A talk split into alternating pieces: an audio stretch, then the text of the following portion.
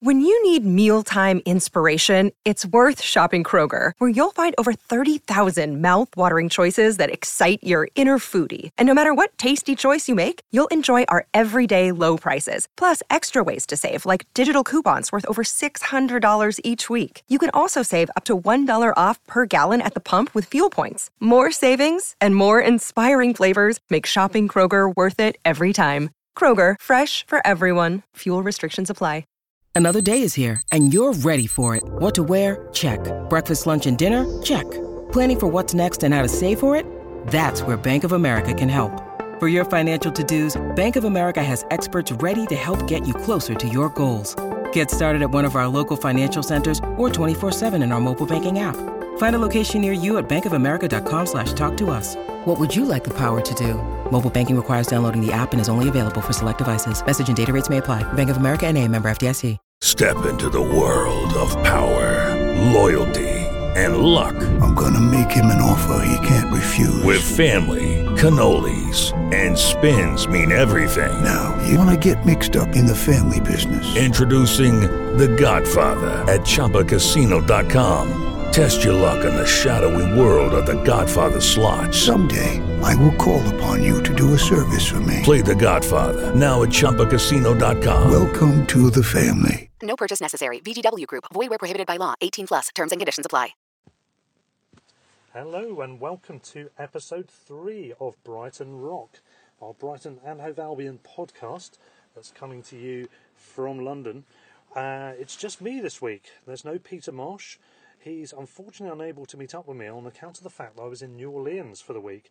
Just got back later in the midweek period, and that's why we weren't able to meet up as well. So I will be doing a shorter, scale down version of this week's episode, just to quickly go over the two games that I was quite happy to have tactically missed by going on holiday this week the Villa and Bournemouth games.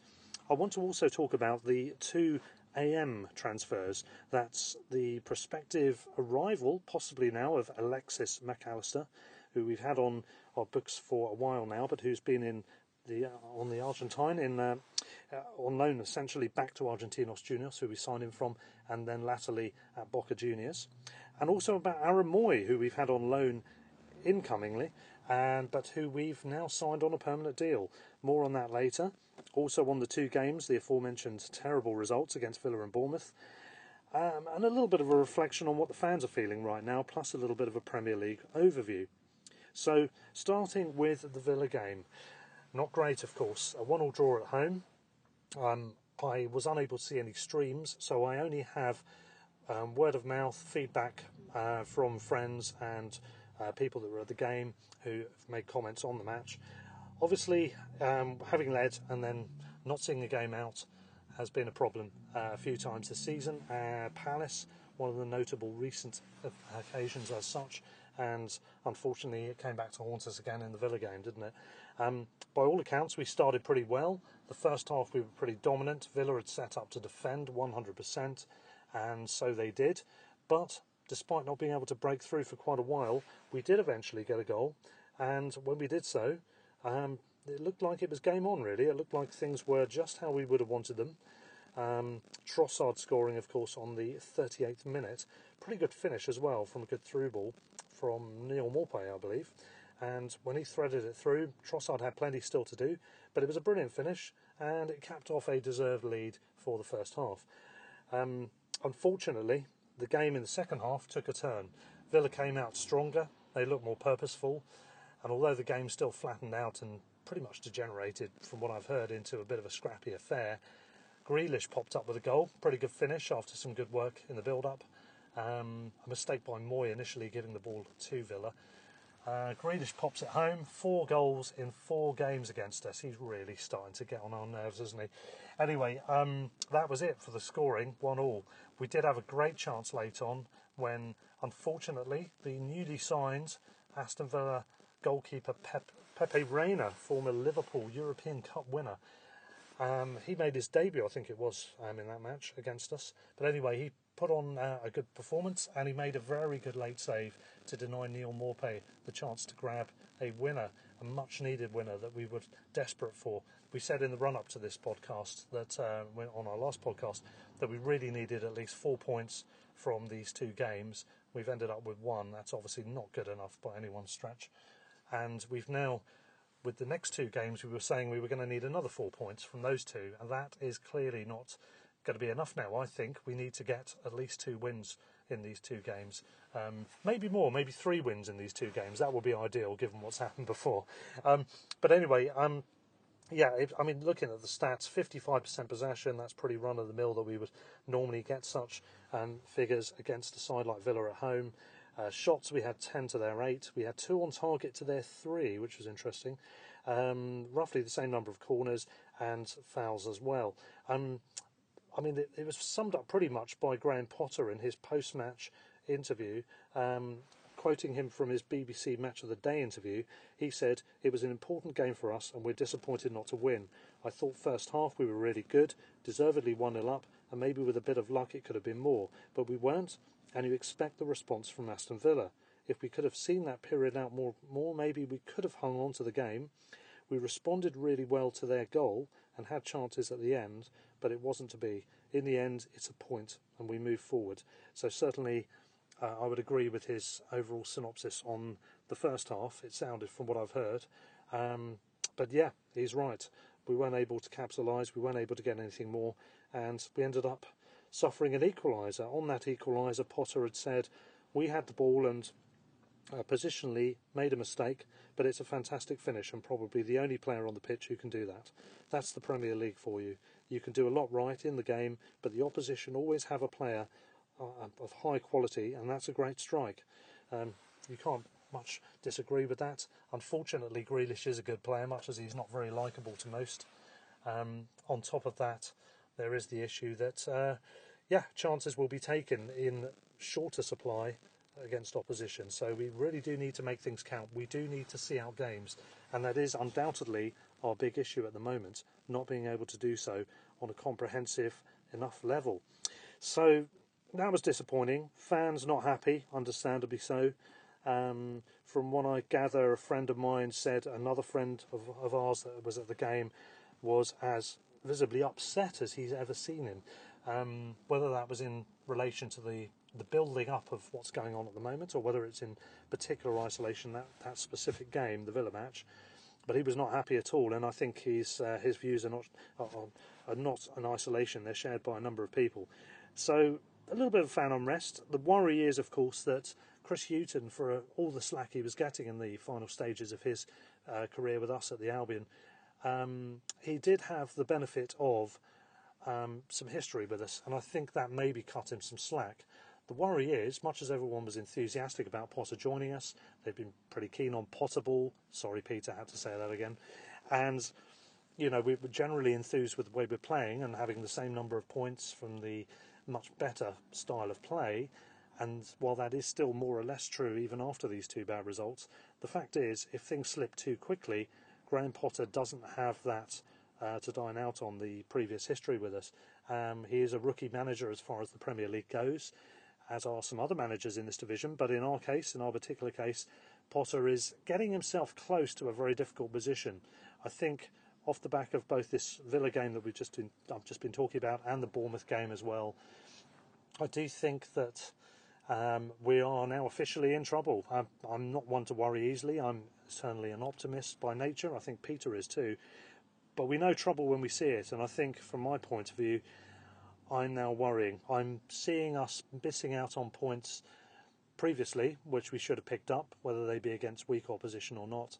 I'm now in these last two games seeing us off the back of not having as many points as I feel we should have, dropping more points that I feel we should have. Villa were there for the taking. They were poor as they were in the first game against us until we had the man sent off. They were poor in this game from all I read and heard and seen in highlights as well later on. And it wasn't, you know, and we were in a winning position. It wasn't a game where we could afford to drop any of the points really. And to come away with only one out of three is just not good enough off the back of what's gone before.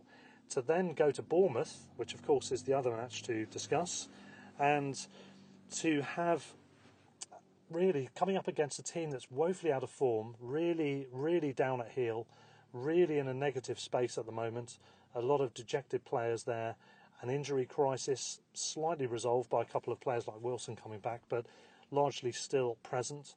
And also having, I think Cook was suspended as well for this game, having got sent sent off for a spectacular handball trying to stop a goal. Um, you know, they were in a position where they were there for the taking. And to be fair, Albion went out in that game.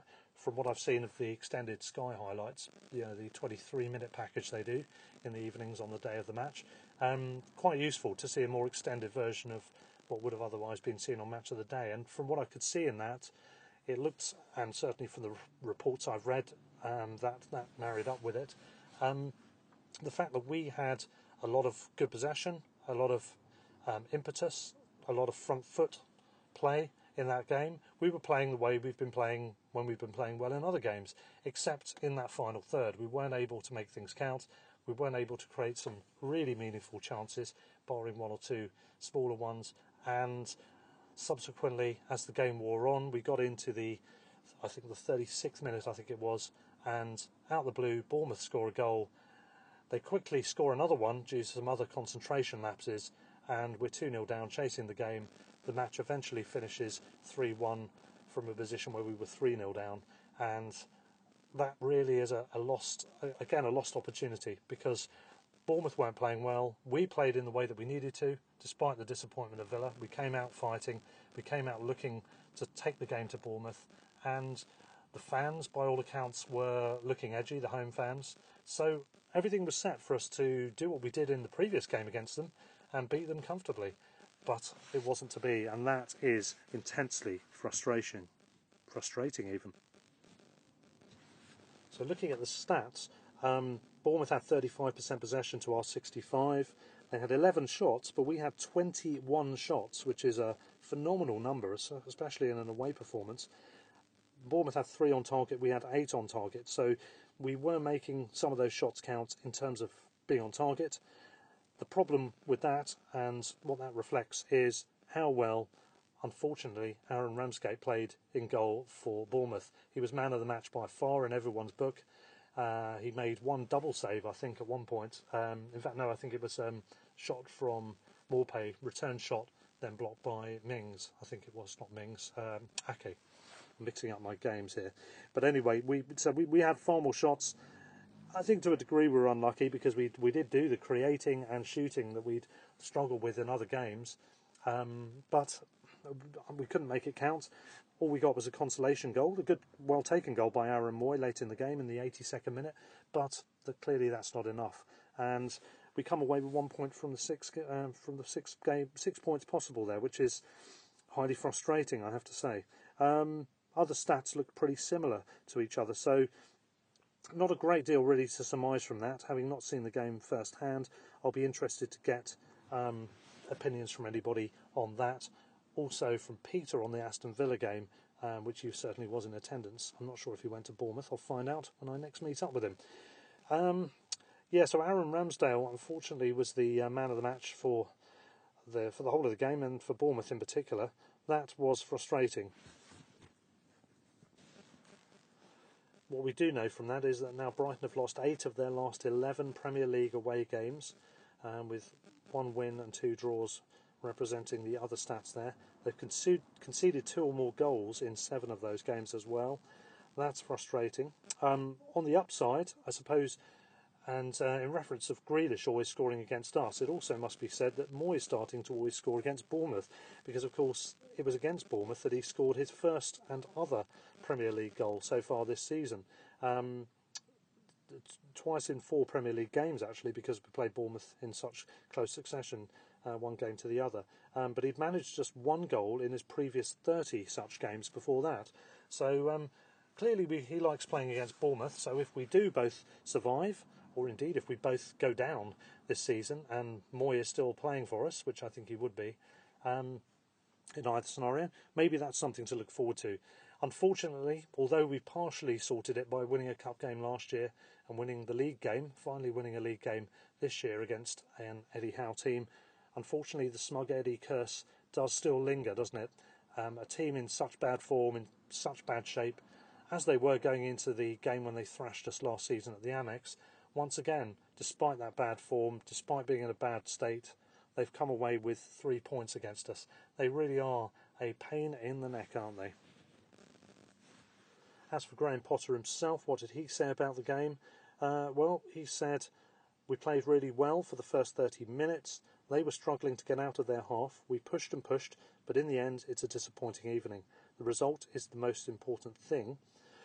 Ali Reza Jahanbakhsh and Bernardo had speculative efforts early on, but Maupay and uh, will feel he could have scored from either of those close range um, efforts, and that's what the BBC were saying afterwards. they also said that Maupay, who had not scored since the one-all draw at Crystal Palace on the 16th of December, had just 34 touches of the ball and at times appeared isolated. I think that's part of the problem, isn't it? Really getting him into positions where he not only has a decent side of goal, but also and or he has options for laying on passes to someone in a decent position, also inside or near the box. And that doesn't really happen to a great enough degree, and that's a little bit of a worry. So here is the interview with Graham Potter uh, on Match of the Day. Graham, how would you sum that one up from your side's perspective? We played really well for the first 30 minutes. Um, total control of the game. I felt the, the home crowd were just about to, I think, turn on their, their team a little bit because they were, they could see that they were struggling to get out the half. Pretty much, we had good control, but then a moment of five minutes of madness, and all of a sudden the scoreline's gone against us, and then uh, it becomes really difficult because um, obviously then you have to chase the game, you have to open yourselves up a bit more. Uh, we tried to do that in the second half, but of course then you leave yourself a bit more vulnerable we pushed and pushed, but um, in the end, it was really disappointing evening for us. So Graham there talking about moments of madness following periods of domination, and I think that sums it up really, doesn't it? Um, it does mean we get into trouble. He he talked then in, later in the interview about how well um, Ramsdale played and so on and so forth. But it's uh, yes, it's a very disappointing situation. We are in trouble now. This is what Graham then went on to say about the fact we're in trouble. How do you dig yourselves out of this now? Because you're just being pulled a little bit closer to the, the trapdoor area. Yeah, that's the that's the reality. That's what we have to face. Um, it's the Premier League for you. you. You have to face the challenges. You have to we have to stick together. We have to keep working. It's my responsibility to find the solutions because um, that's that's what the job is. We have to find the right solutions to try and get a result. Have you got that character and spirit there? You see it in your players. You see the answers in your squad to get out of this. Yeah, I do. I, I, believe in the players, but at the same time, it, it, it's all very well me, you know, saying and talking. We have to we have to act as well, and um, you know they, have been great. They're, no no problem with them at all, but um, we have to try and improve, and that includes myself. And do you get concerned at a time like this, and do you want your players to be concerned? Do you want them to be looking at the league table and see you've dropped a bit now? Well, you, can focus on the league table, or you can focus on the job that you need to do in the game. And, and I would rather the players do that because they can they can sit and look at the league table all you want. It's not going to help them. Um, our, our, reality is we have to stand up. We have to be our, our, performances have to improve. The little things we have to do have to have to be better, and then um, that's what we're gonna that's what we're gonna focus on. So there we are, Graham Potter speaking after the Bournemouth game, and yes, it's true. You've got to just keep plugging away. You've got to keep looking to improve and just eke out some differences, some positive differences as you go along, with learning from mistakes being a key factor, and just making sure over the course of time you do pick up those points. I mean, he's mentioned the table there. At the moment, as it stands, as we're sitting here now, it's um, Norwich City bottom with 17. I think are looking pretty dead and buried, despite beating Bournemouth actually recently. They're still on 17 from 24. Watford um, vastly improved, but still in the relegation zone. 23 from 24. Bournemouth goal difference above them, and West Ham goal difference above them, and they've got the game in hand albeit that is against Liverpool, so you can almost write that one off. Um, then come Villa on 25, who unfortunately, if I recall rightly, um, scored a last minute winner to add insult to injury for our midweek um, enterprises um, to draw level, just goal difference behind us now on 25 points. Then it is Albion ourselves, and then there's a five point gap now to the next three, which are those also Rans who have slightly picked up Newcastle, Burnley, and Everton and also the dreaded Palace and Arsenal, all on 30 points. So the fact we're still five points behind Arsenal maybe puts things in perspective in one sense. Um, the fact Newcastle are only a few points off Europe, um, you know, is, is, pretty bizarre as well. Um, But that is a grim reality. We are three places away from dropping into the relegation zone. We haven't done so, if you say, notwithstanding the first couple of weeks of a season, we've not been in the relegation zone since we've been in the Premier League, unless I'm very much mistaken. And I wonder if, in some ways, that could be quite a psychological blow to the team, particularly to those that have been there for the full duration, like Stevens and Dunk and so on. If we were to drop in at some point into the new year, um, it would be a psychological blow, I think, certainly. We are potentially, certainly in terms of point swings, just one result away. I don't know, depending on who's playing who, that might not be mathematically possible, but we are one or two results away from dropping into the zone. Now, that is a worry, isn't it? And 25 points from 24 games itself is still just above the average required to achieve the number of points that are said to guarantee you survival. 38 points in a season from 38 games almost always will see you safe. See, see you safe. But um, 40 points would be the target that people are some in some degrees are talking about now. I still think it's going to end up being 38 because people can't take points off each other all season. There's going to be dips and really bad patches for some of these teams down there, and they will have little spurts of good results as well. But I think looking at it in in a little bit of detail, it's likely that I would think something like 37, 38 points will be enough to survive, even though at the moment that doesn't seem feasible uh, for us to, to get to. We've, we've got more winnable games coming up. We must make sure we win in games such as the match at West Ham coming up this weekend uh, or next weekend, and in the Palace match where we have the chance to take up to four points off Palace this season in total. Um, those are the games where we need to make it count now because we've got some tough matches coming up in March and particularly April. So it's important, vital in fact, despite the fact that you can always pull off results against big teams, to get those results in the bag, A, earlier, and B, in the more winnable fixtures, so we don't have to put more and more pressure on the later results at the back end of the season.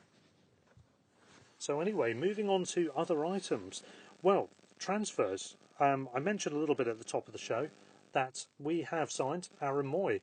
It's a three and a half year deal, um, halfway through his one year loan season spell with us, uh, for which I believe we paid some sort of a loan fee. Um, that has been topped up by what is rumoured to be a £5 million additional fee that's been paid to Huddersfield. Their fans are not very happy, can't blame them, but it makes sense for Aaron Mooy and it makes sense for the Albion to sign him rumours were that we may not be signing him, and we seemed pretty relaxed about it. I wasn't so relaxed. I wanted him in. I think he's good enough to form part of this team for the rest of the season, obviously, which he's on loan for anyway, but also for the future. Um, and the three and a half year deal that he's been given, which matches that of Dan Burn recently, who's also on a, on a similar arrangement now, um, is equally good reward as it is with Dan Burn um, for a job well done so far. He took a few games to get into his stride. Obviously, that's understandable. New teammates, some other opposition from what he was used to the previous season when he was with Huddersfield, and you know it just takes time to get into the zone to get back up to um, match sharpness and so on and so forth. But he's done so. He's been a shining light. He's been a driving force in a number of games. He's run the match in games such as the Bournemouth home match, for example, and I think until he got sent off the Aston Villa away game as well, as another example. He is a very good player, and he was impressive in a number of other games. He's fully well worth his um, his fee. I think actually that's a bit of a steal. Um, if it is five million plus um, some sort of loan fee as, as the full overall amount we paid, I'm pretty happy with that overall, to be honest. Um, so that's good news, and I think it's sensible news as well, uh, a sensible move, I should say. Um, so pretty happy with that. Um, on the flip side, we've got a player who we've already owned but have loaned out elsewhere, Alexis Mac Allister, um, Argentinos Juniors player, Argentinian national. We signed him. He went back on loan to his um, club we signed him from, but he's then gone on to play for his beloved Boca Juniors, the club which I understand his dad played as a left back back in his day. Um, a ginger haired left back. I wonder where the name McAllister might come from there. Hmm. Anyway, and he has loved it there. He's thrived. He's got himself, partly due to unavailability of other players, but he's got himself into the Argentina national squad. Um, just a peripheral role, pretty similar to Lewis Dunk with England, really. Um, but that was the case at least until the Olympics. Now there's Olympics qualifying tournament going on at the moment in South America, um, in between seasons over there, and he's apparently scored a goal, created an assist, and got himself sent off all in the space of one match. So he's clearly having an impact in all regards at the moment over there. He's going to be an Argentina international by the looks of it in the long term. He's certainly had an explosive presence in the Argentinian league this year. He's scored a couple of crackers. He's also had a very big part to play in a Copa Libertadores campaign for uh, for um, Boca. Um, there were reports, supposedly quotes from him, from the Argentine press that he was not so keen to come over, and he was actually pretty happy and settled there. Wanted to carry on making a name for himself and making his career with Boca, and it is the club of his um, heart. So you can understand why that might be the case. It also makes it more worrying when you hear the quote because you can believe it more. But looking at it, um, it seems that matters have cooled.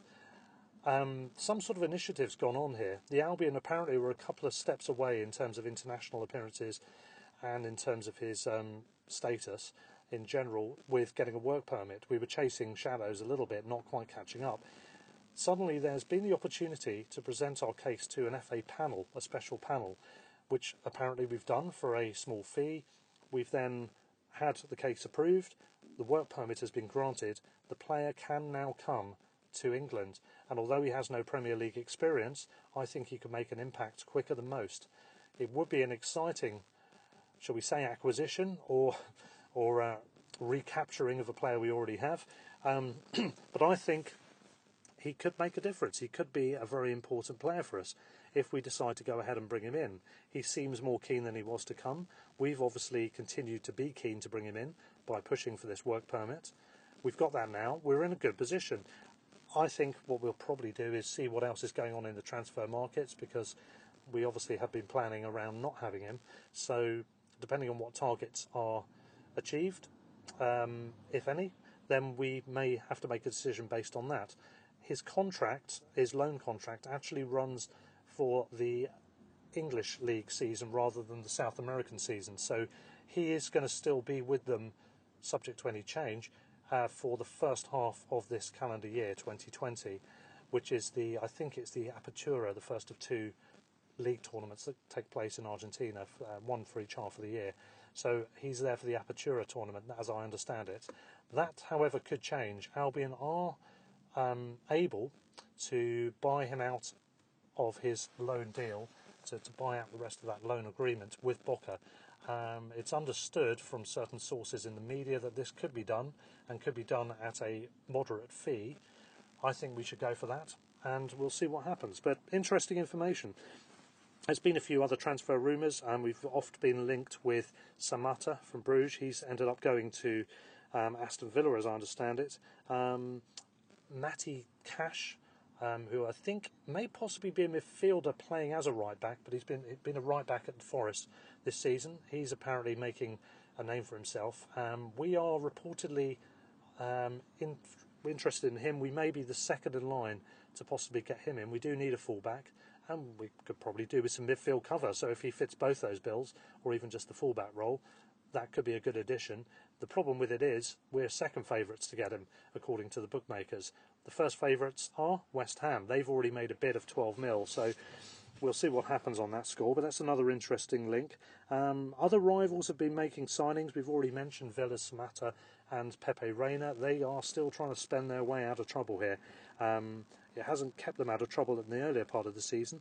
Will it save them now? Who knows? They may carry on their spending. Um, I haven't been keeping track on too much else that's been going on so far, um, mainly due to being away for for a little bit in New Orleans, which I thoroughly recommend. By the way, fantastic city, not cheap for food and drink, but a very musical city, great friendly people, lovely place. Absolutely loved it. Definitely better than watching us lose um, at Bournemouth and draw with Villa. But anyway, there we go. Um, but I've yeah. Subsequently, I'm a little bit out the loop on terms of other other transfer rumours and acquisitions that have come in. Um, but looking at other things, um, going back to the Potter situation as well, really, the points ratio we've mentioned 25 from 24. Are we in trouble? We're getting that way, I think it's best to say. Other teams, they're picking up points. Watford's improved. Southampton have pulled well clear. Newcastle and to a degree Palace, without particularly looking impressive, uh, have got themselves comfortably away from danger in the realm of 30 points. Um, I think the question here is how far does this potentially slide before we do anything? Do we stick or twist at all this season, having invested in this whole new project, this whole new young manager? Um, at some point this season, is there a threshold, and if so, when? I'll put that question to Peter when we meet up for our next podcast meeting. Um, should we keep um, him, even if signs of progression are there, but we get relegated? So, you know, if we go down, but we can see a longer term objective being fulfilled, including a promotion back up under Potter, would we then still stick? Um, is it sort of a project over Premier League, or is it Premier League at all costs? So, you know, it's really it's, it's a question we can't really answer. It's for the board, and what are they thinking? They must be at least contemplating what their options are at this stage, I would imagine. But I don't think there's any cause for panic yet. Um, so that's that, really. Um, it's a dead weekend coming up this weekend, so nothing to preview. So uh, that's due, of course, to us getting knocked out of the FA Cup at home to Sheffield Wednesday a few weeks ago. Um, however, it's been quite nice to get a little bit of a break from things. I actually think the break comes at a good time for Albion. I think they needed a little bit of time to just re- regroup, to recoup um, some some confidence and um, to really get back to working on the training ground a little bit more detail. I do like what some of what Potter's doing. I like the way he's trying to do things. I don't think he's hitting all the right notes yet, but I do think he's getting there. And hopefully that extra week off might benefit us. We're also then playing West Ham, which, dare I say it, da da da, another team that's struggling for points and form. Um, good time to play them.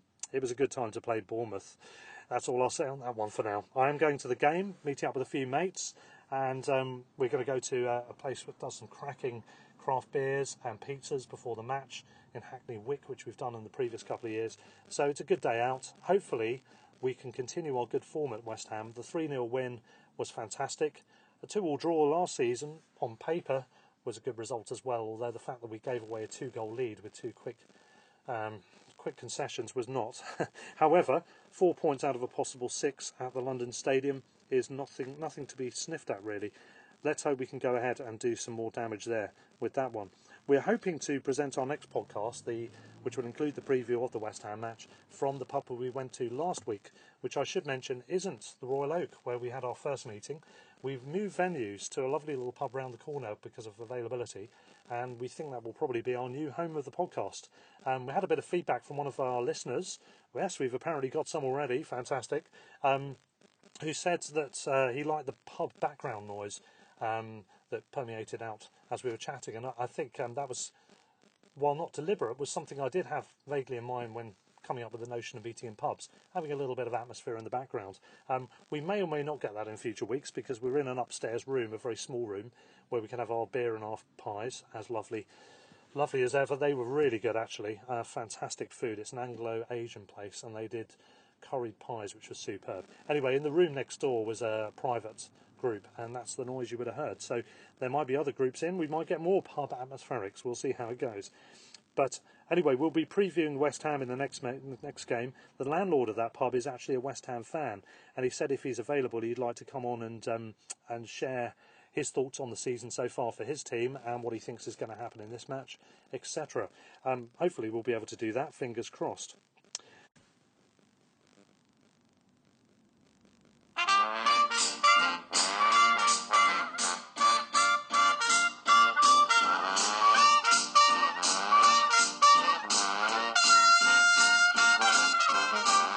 Yeah, a good bit of New Orleans music. That's what I've been about. The Preservation Hall, fantastic place. Anyway, um, the final part of this, the third episode of Brighton Rock.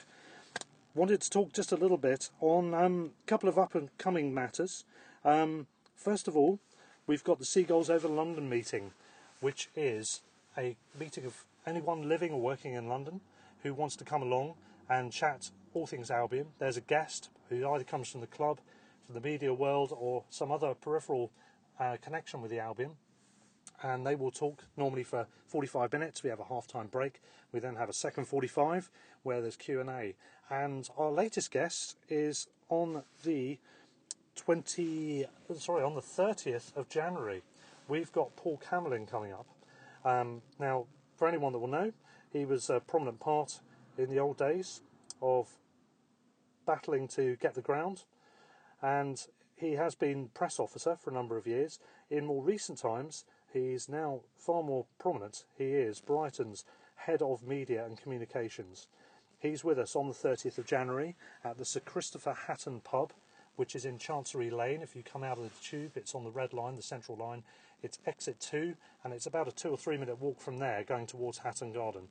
Um, it's a good venue. We've got the downstairs basement um, exclusively for our use with mics and so on. So it'll be a good evening. He'll talk to us, no doubt, maybe the inside track on a few things about the Albion, and it's certainly worth coming along. It's £5 for an on the day pass, or you can pay £10 to have the rest of the season as your membership and then come to the subsequent events that we have coming up in March, May, and in the summer. But we would like to see as many of you there as possible if you happen to be in the London area or if you happen to live in the London area, then do please come along. You can contact us. It's actually my um, email that I use for Seagulls Over London as member of the committee. Uh, if you want to get in touch, it is www.seagullsoverlondon.com. If you go on there, there's an email link. Just click on there and send us a message. Also, we've got an email address for this podcast, which is quite simply Brighton Rock Podcast at gmail.com.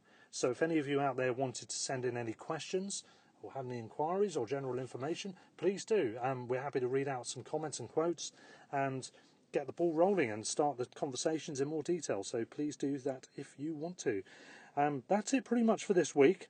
Um, pretty much we've had a positive um, feedback by the way from some of the people that have been listening to us. So we're really pleased with that. Keep that coming. It really is appreciated.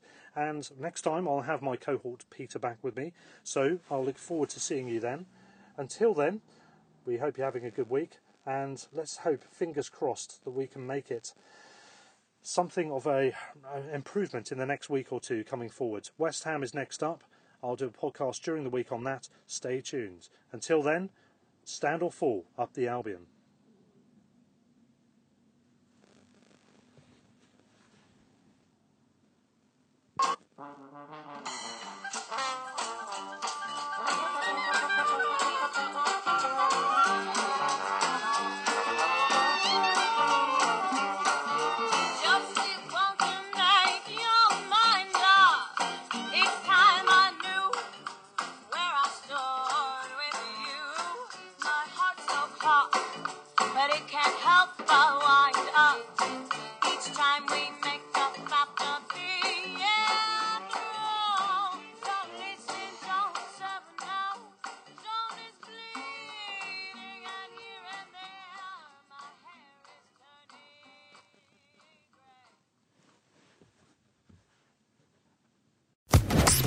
Social Podcast Network.